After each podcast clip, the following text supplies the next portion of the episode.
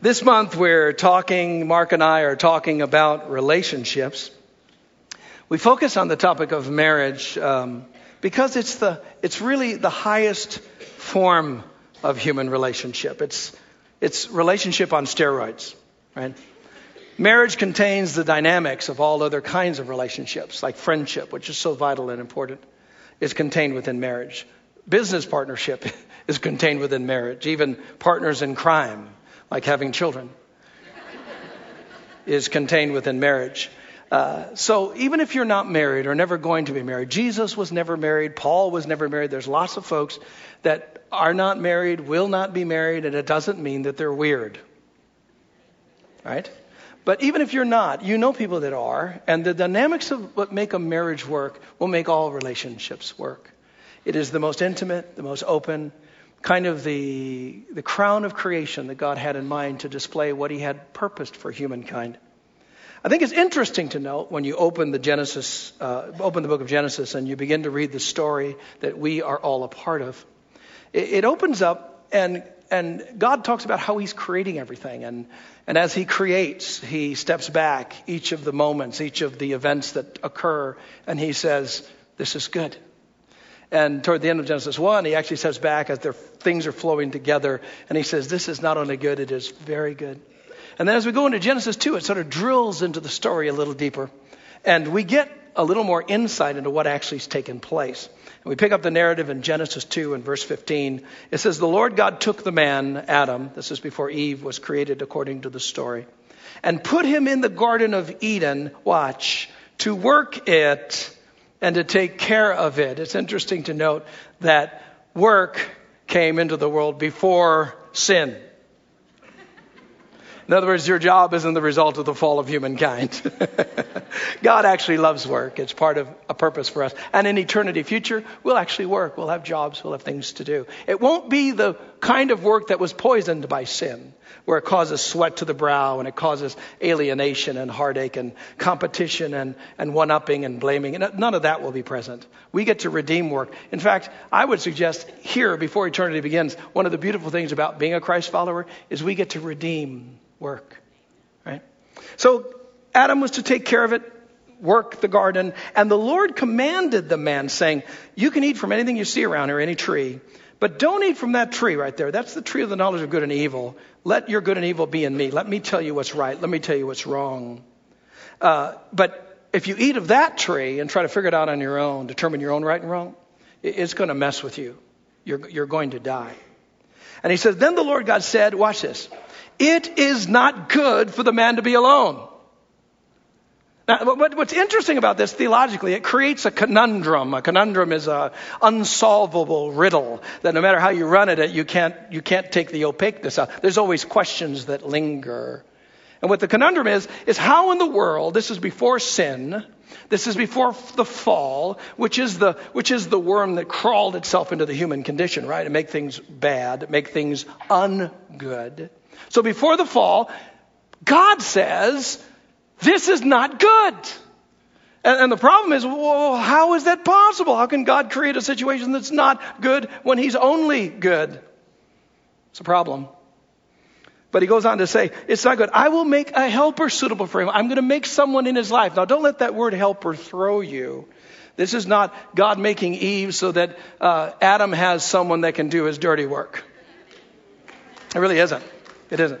In fact, the word helper here is the Hebrew word ezer, and it, it's only used 17 times in the Bible. 14 of the 17 times it's used in reference to a woman, or excuse me, in reference to the Holy Spirit or God helping us. He's a very present t- help in time of need, is where that word is used as an example.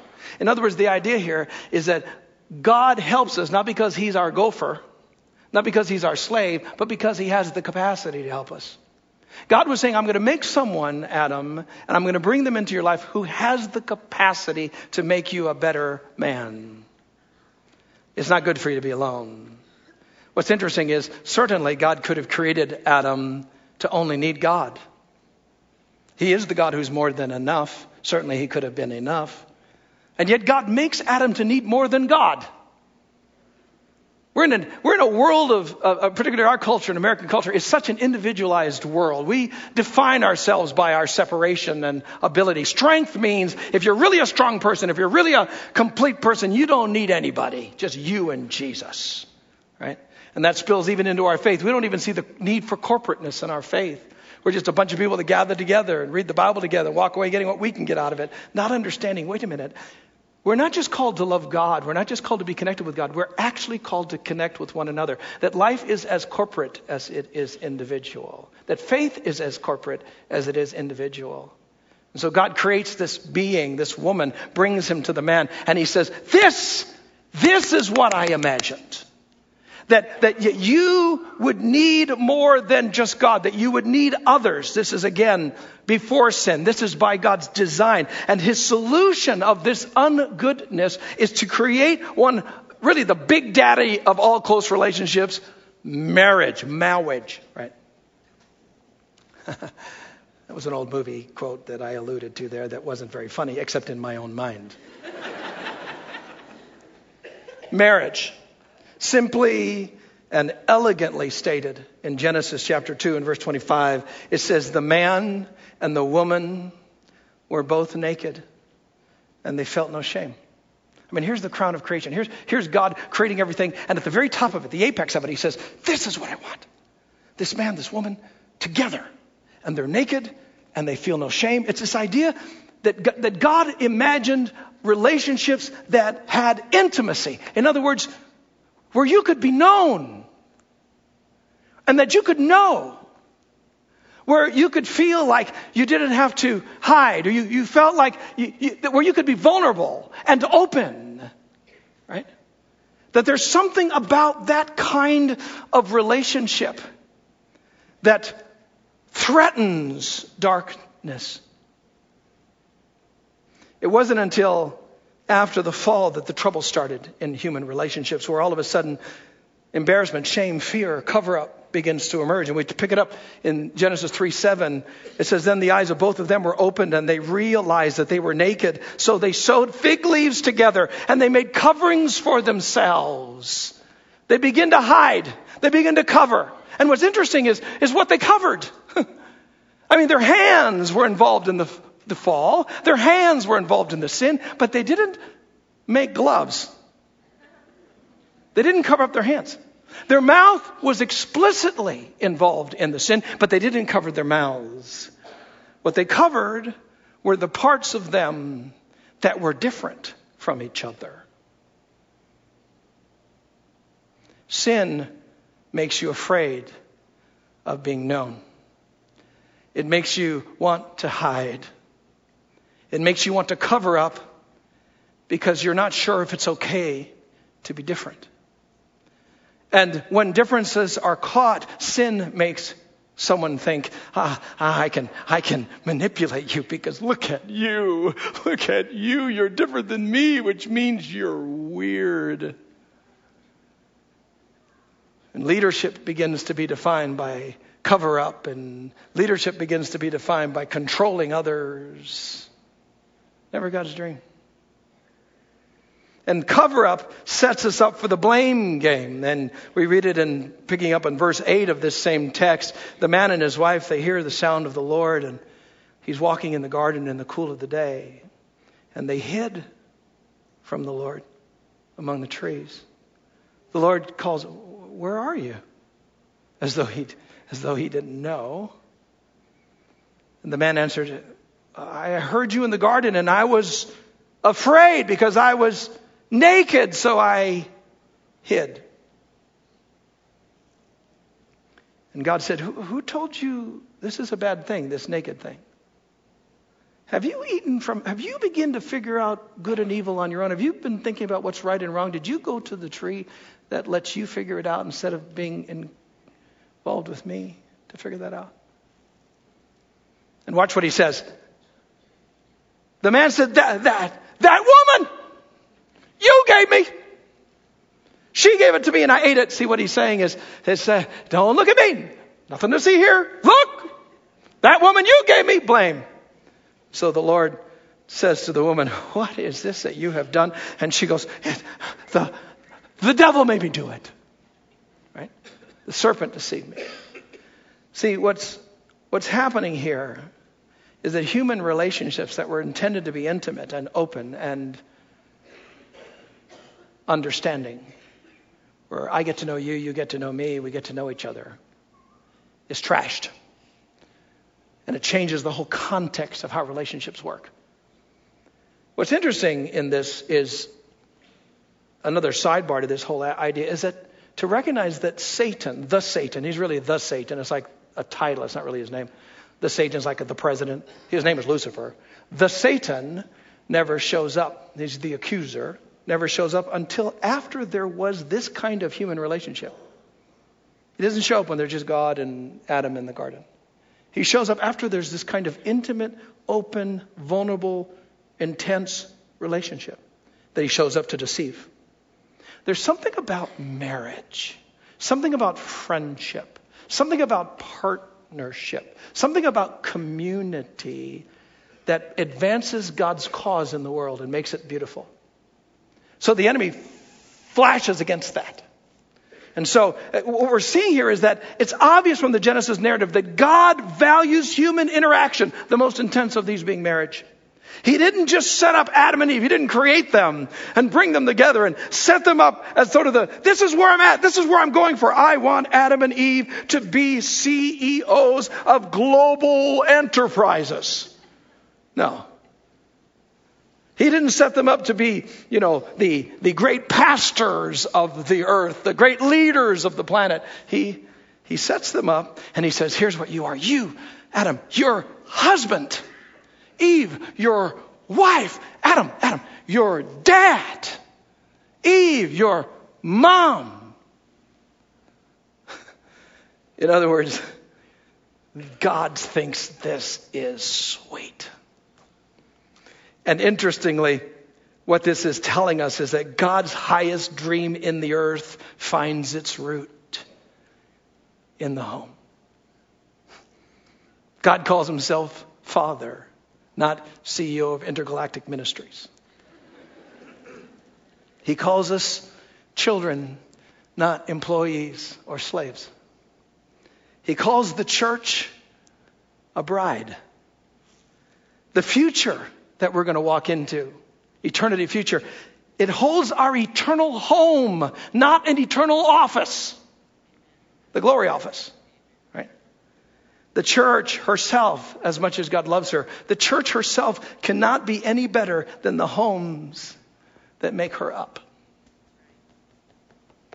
What I'm saying to you is that God has placed great value on the home. That means it matters. Marriage for God is sacramental. It means it's something more than just two people trying to be happy. It's like when we do communion at the end of the service. We're going to take out that wafer. We're going to take out that little cup, tiny little cup, just to tease you. you know that when you partake of that wafer, partake of that cup, you're not there to judge the wine. This isn't a taste test. Nor are you there saying, you know, I've had bitter bread. This tastes like it was cooked around the Renaissance. That's not what you're doing. You take that bread, it's irrelevant what it tastes like. What's relevant is this is more than this. This I'm stepping into a larger story. I'm stepping into this, this notion, my place in history, that I'm, I'm partaking of someone who has shed, has died for me, broken his body for me so that wholeness can come into the world. I'm taking this cup and I'm drinking it. It's, it, it means that what has happened here has been, blood has been shed. There's, it has cost God something to be involved with my life. So we take the communion. It is so much more than it. It is so much more then what we see, what God is saying starting out is that marriage is more than two people trying to be happy. That when you step into a marriage, you're stepping into a dream. You're stepping into an idea. You're stepping into something bigger than you. That you're, and Paul even said it, he said, when a husband looks at his wife in this way, and when a wife looks at her husband in this way, he says it's, even when they have physical intimacy, Paul says. He said it's, it's, it's mysterious. It's talking about Christ and the church. So that when you look at your marriage, when you walk around as a man or walk around as a woman, it isn't just about you getting your needs met or you being happy. It's about you saying, oh my gosh, by, by being married, I'm stepping into building God's kingdom, participating in the culture, making it stronger. making this world lighter because we're the light of the world. What, making this world saltier where it prevents rot and makes things tastier. When you enter your marriage rightly, you're making the world better. Not just your happiness. See, that's the way. That's, it's like, whoa, whoa.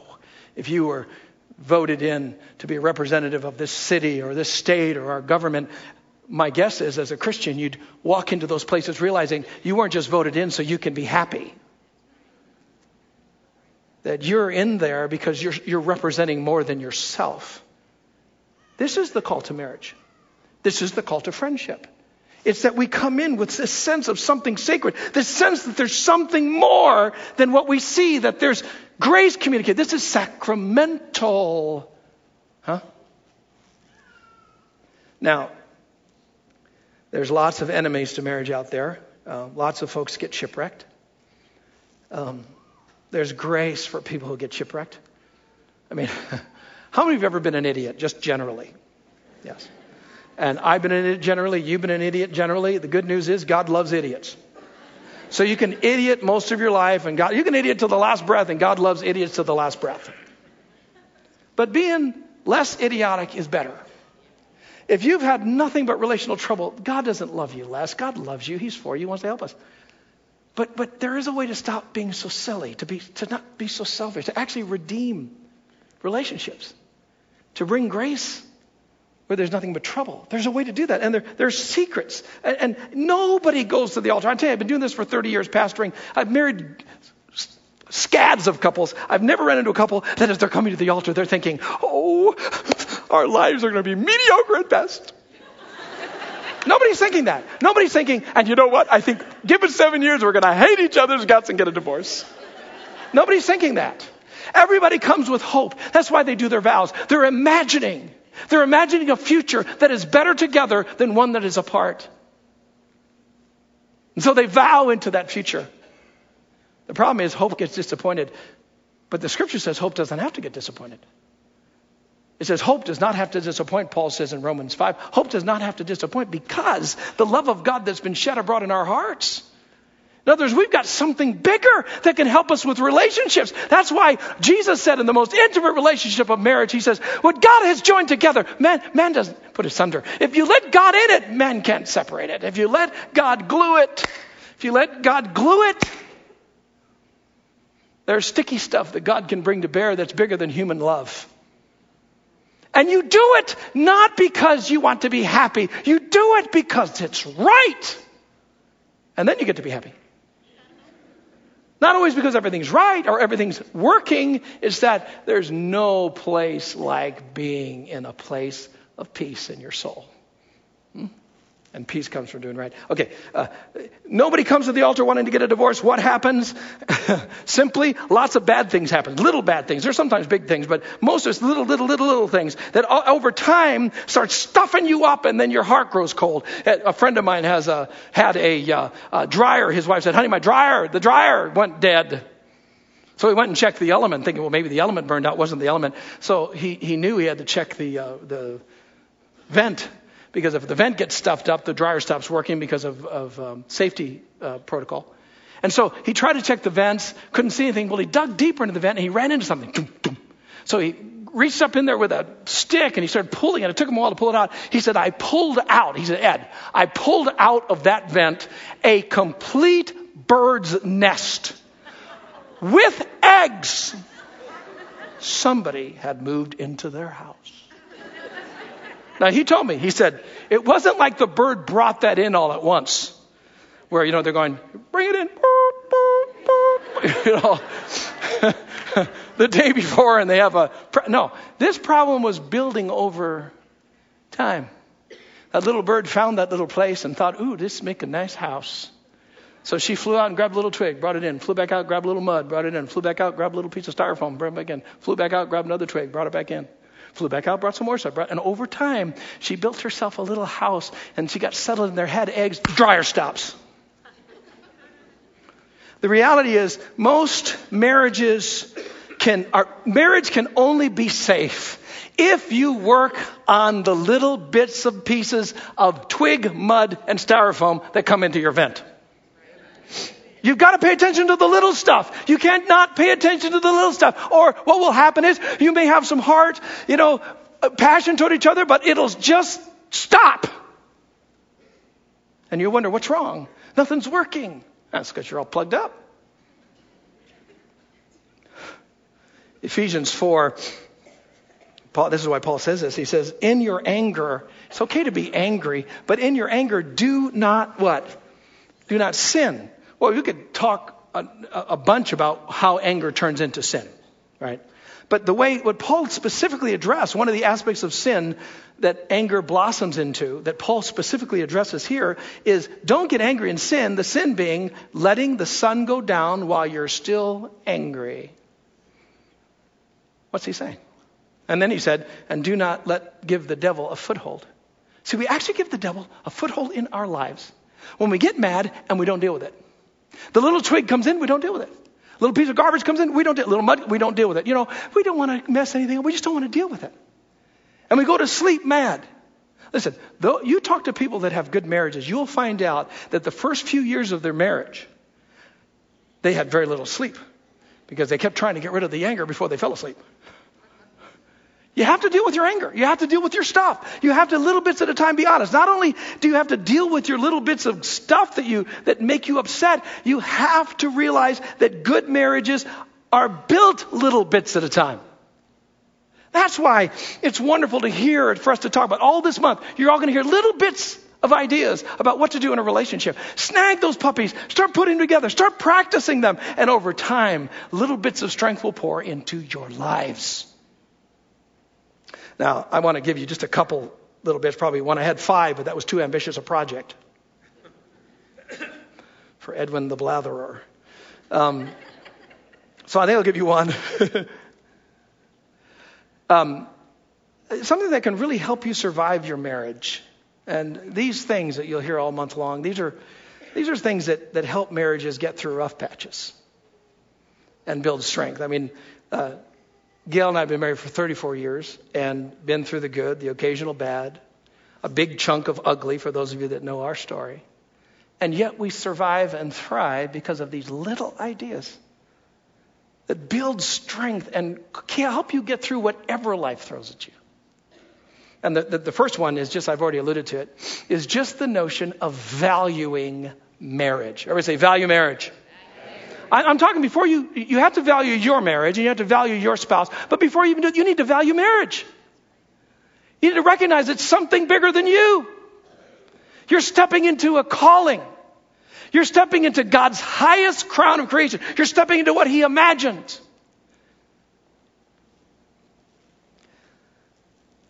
You need to think, my marriage, this relationship is important. Why? Because your heart always moves toward the things you value. Here's a secret. I'm telling you, this is a great secret. Your heart shouldn't be the thing you just follow. The reality is your heart follows what you pay attention to. So if your heart's in a weird place, it's because you're attending to weird things. That's why sin has such temptation. What is temptation? It's, it's, it's something to try to get your attention. Why? Because if something gets your attention, it has your heart. This is what Jesus said. This is his uh, statement in Matthew 6 21. For where your treasure is, for what you treasure, for what catches your attention, it's your treasure. For whatever you attend to, there your heart will be. This is one of the reasons why, when the gospel is preached, sometimes in foreign places historically, it was always seemed to be associated with phenomenal, you know, things that would happen, miraculous kind of things. Why? Miracles get people's attention. And if, if God can get our attention, He has a shot at our heart. Your heart follows your attention. That's why we need to attend to our marriages and attend to each other. We just need to pay attention. Many marriages, I would suggest all marriages die simply because they have their attention in the wrong place. This is what I love about Mark's Laugh Your Way to a Better Marriage events. What I love about this initiative, and I love that we are part of that. You know, it makes him gone a lot, but it's wonderful to be a part of that. Why? Because somehow this, you, you go to those events Here walk in these couples that are kind of estranged to each other. They're hacked. You know, there's there these big nests with all kinds of eggs in between them. Right? They're just not connecting. They're not they're not showing any public display of affection, no PDA. And they sit down. Mark starts talking, they start laughing, they relate to something, and they look at each other. Ha ha ha ha ha. Ha ha ha ha. Ha ha ha ha. See, all of a sudden all this PDA starts happening. Why? They, they, they reignite. They just, you know, what is it? What is the magic there? They just actually paid attention to their marriage and each other. See, I'm, t- I'm telling you, this, your heart will follow what you attend to. You have control of your heart. I used to go to the Lord, Lord, my heart is cold. Why? Fix my heart. See, we want, we, we, Americans particularly, we think we have to have integrity. We have to follow our heart, and my heart is cold. I've just got to be honest. I've got to have integrity. My heart is cold. I hate you now. Let's be honest about it. No! The reality is your attention's been wrong, which has led you to a cold heart. You have something to say about what ignites you. That's why the scripture says, attend to my word. That's why the scripture says, seek me. Why? All God's saying, if you give me a little attention, I'll, I'll mess with you. This is why dating should never stop. Because in a date, you can attend to each other. You don't spend a lot of money, but I mean, even if it's date over coffee, and you just sit down and listen to, e- to each other's boring, mundane lives. Tell me more.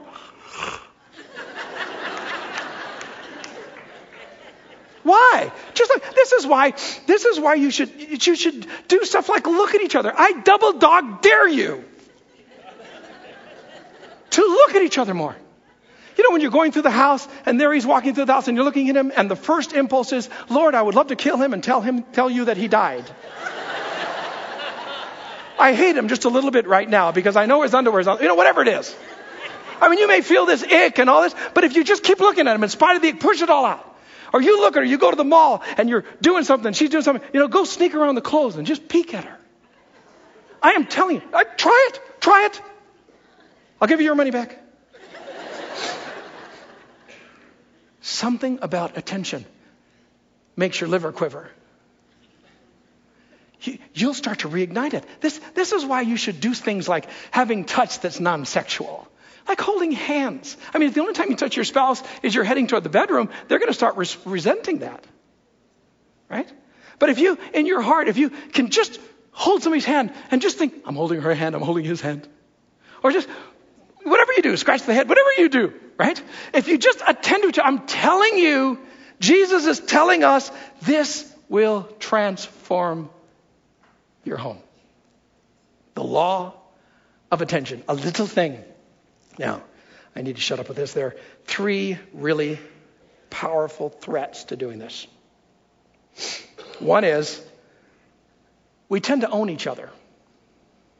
When you own something, what you own tends to disappear. Is J.R.R. Tolkien's Lord of the Rings series, where he talks about this ring. If you ever own it, if you ever own it, things start to disappear. We do that with people. We tend to own them. When we're dating, we look at each other, we celebrate, we attend, we call. Say, you should call your spouse. You just whatever, just to attend to them. Uh, uh, and, and when we, we, we start out that way, but after a while we go down and we put the rings on each other and it's almost like we just disappear. The person disappears. We own them. It, we do that with stuff. I, I, some of you probably haven't bought a new car in a while, don't even think about a new car much. But if we went today and I took you to a new car showroom and I brought you in that showroom where cars look different in the showroom than on the road, they're, they're amazing. They're shiny. They sing to you, here I am. Look at me. Come here, come here, come here. And you come over to me, you open that car. You know how it opens when it's in a showroom? I don't know if they pull the, they change the atmospheric pressure or something, but it opens up like a spaceship. and you get in it and you shut the door and you realize there's no old baby bottles in the back seat filling your nostrils. Curdled milk. But instead, it's that fresh leather and that newness. And you put your hand on it and that thing saying, Take me home. I love you. And you're just going, you're just something deep in your spirit. You start thinking, oh, I feel it. I feel it. It's God's will for me to buy this car. Because God gives you the desires of your heart. Right? And if you do buy the thing and you sign the paperwork and you're driving down the road, I mean, that first two or three weeks you have that car, it is so big. You step outside and look at it, you jump in, and you're just you're just like a little thing in there. And it's this car, and it's driving, and you're thinking, I wonder, oh, I'm driving by that, but I wonder if they notice my new car. It's here, the car, the car, the car. I'm here, says the car. It's just wonderful. But after a few weeks, it stops grabbing you. It loses its power, and by the time you make your first pay- payment, and you start to own it, it starts to disappear. And someone will come up to you maybe six months into this thing when it doesn't grab you anymore. And they'll say, Wow, that is a sweet ride. And you can kind of go, Yeah. And you kind of remember how it used to grab you, how it used to have you, how it used to sing to you. But it hasn't sung for a while because it's gone. It's just a dream, a memory. See, we do this to our spouses. And if you let that happen, if you don't think, no, I need to chase them for the rest of my lives, you'll get a nest in your life. Second thing about this that, that causes us not to celebrate each other and attend to each other is unresolved offense. Listen, we tick each other off. Next time I'm talking with you, I'm going to talk about fighting. Fair fighting, good fighting. There is good fighting and bad fighting. So we're going to talk about fighting. You have to resolve things. There is no intimacy apart from fighting. Now, you may not fight by yelling, nothing like that. It may just be you just have to understand the issues and make sure your point is understood. You need to have understanding for there to be intimacy, which means fighting. But if you're not careful, you will get offended because the person thinks different than you do, and you won't bring it up. And so you'll go to bed that night and let fall into your anger, sleep into your anger, and then you have this unresolved issue. And then the next morning, you don't understand why you don't feel as close. Uh, there's this guy used to work for me in Marshfield at the church there, and he, he came and had made an appointment with me and sat down. I said, Brother, he said, I just need to ask you a question. I said, What's up, man? He said, Why have you lost the anointing? Now, what he meant was, you know, when I used to preach to him, it would help him. And, and he felt like God was speaking to him. But, but all of a sudden, in the last few weeks, he doesn't feel like God's speaking to him anymore. And so in my mind, my, my mind was going, well, well, I thought I've been doing pretty good the last couple of weeks, right? You know, in my mind. So I'm getting a little defensive in my mind. But I heard, and I think it was the Holy Spirit, just inside myself, I heard this thought, you've offended him.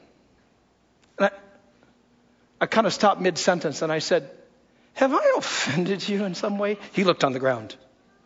I pried into it a little bit. Sure enough, something had happened that he understood this way when I explained my side of the situation. He went, Oh! And all of a sudden, I got anointed again. See, if you're offended, it causes you to not want to give anything. Unforgiveness means you can't give. You're in ungiving. Forgiveness is for giving. If Lathan has done something to offend me and I'm offended, I'm in unforgiveness. I can't give him a conversation. I can't give him my eyes. I can't give him my ears. I can't give him anything. I'm in ungiving. And so I get cold, right? This is what happens in relationships. We don't process stuff. We get an ungiving. And the Bible says that that's the bait of Satan, or that it doesn't say it explicitly. What it says is you give room for Satan when you do it this way, which is bait for Satan. And then the last thing that happens that keeps you from valuing and celebrating and paying attention to your spouse is inappropriate connections. Let, let, me be honest with you. There are all kinds of people in the world who you'll feel an affinity for, besides the friends you currently have or the spouse you currently have. And you have to be careful. In the marketplace, you're in the workplace, wherever you are, in community, in church. You start working with people, and you'll find some people really easy to talk to. Or something similar, you'll laugh. If it's between same sex couples, it's okay. Uh, if it's between opposite sex situation, you need to watch out. There, because if you're not careful, you'll look forward to the next time you get to spend time with that person. All of a sudden, that person will start to capture your attention. And if you start feeling a pull to pay attention, you had better embrace an inappropriate or an appropriate rudeness. There is an appropriate rudeness between the opposite sexes. Where you're nice, you're sweet, but if it goes a particular direction, you put the wall up. Just oh, change the subject, change it, get out of the situation, whatever you do. Just be appropriately rude. Because if you don't, your heart will start going there and you'll start finding out your heart will not only go somewhere, it leaves somewhere. You start attending to someone else and being fascinated about a relationship, getting into a flirting relationship, and what will happen is your heart will leave the connection you currently have. And then you'll feel like, what? I don't know what's wrong with me. I, I didn't intend for this to happen. Yeah, but you set yourself up for it because you didn't remember the simple law of attention. Your heart goes what you pay attention to. I was talking to a counselor last fall. We were having lunch. He looked at me and said, You want to know something really, really disturbing yet fascinating? I said, What? He said, In the last six months of my practice, he said, most marriages that are in trouble or have had full blown out affairs he said, I bet you it's three out of four that are because of Facebook. Facebook? He said, Yeah. He said, What's happening is these couples that have been married for years, husbands, wives, they're getting on, and old high school buddies, old college acquaintances, talking to them. Well, where are you at? Da da da. Oh, yeah. Well, I'm, you know, I'm doing okay. Well, I'm kind of going through a hard time with my marriage. Oh, yeah, sometimes it isn't what it felt like it could have been. And, and they're married five, ten years, 12 years. And then they start talking. Maybe the one says the other, you know, I always, I always thought you were kind of cute. Or I always thought about asking you out, but I just didn't have the courage. No way. Yeah, and all of a sudden, you know, uh, the wife or the husband, you know, they, they do what they have to do, be with the kids, I have to be with the kids, but secretly they're thinking, I can't wait to go back online. Maybe, maybe she's responded to me. I can't wait to go back online. Maybe he said something. Maybe, maybe he posted on something on my wall. And then your heart's gone astray. And then you look at your husband or you look at your wife and you say, man, I got to be honest. You know, I want to have a, I want to be a person of integrity. I got to be honest. I just don't have it anymore. I just don't love, I just don't love you anymore. I want to be honest with my heart. See, we actually in American culture value being honest with your heart. The Bible never says be honest with your heart. It means it says be honest about your heart. Because the heart follows something. Let's close with this verse. It says, Above all else, follow your heart. Above all else, be honest about your heart.